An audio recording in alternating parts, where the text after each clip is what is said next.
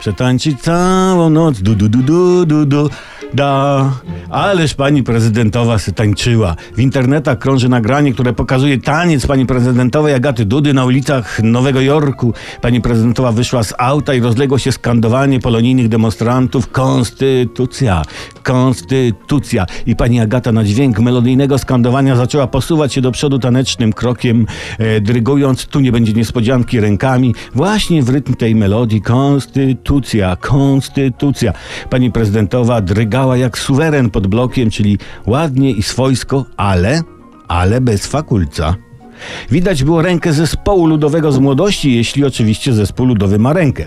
Inaczej mówiąc, pierwsza dama jako pierwsza dama ever wykonała w Nowym Jorku krakowskiego lajkonika, po angielsku Dancing Queen, czy jakoś tak.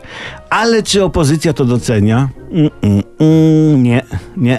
Te obdartusy wyrażają niezadowolenie z tak wspaniałego występu, dając dowód na to, że nie kumają delikatnych zawiłości dyplomatycznych sygnałów tanecznych. Mówią, to zachowanie ostatniej damy, a nie pierwszej damy, że ten taniec i dyrygowanie to kpiny z protestujących, że to nawet nie popkultura, ale podkultura.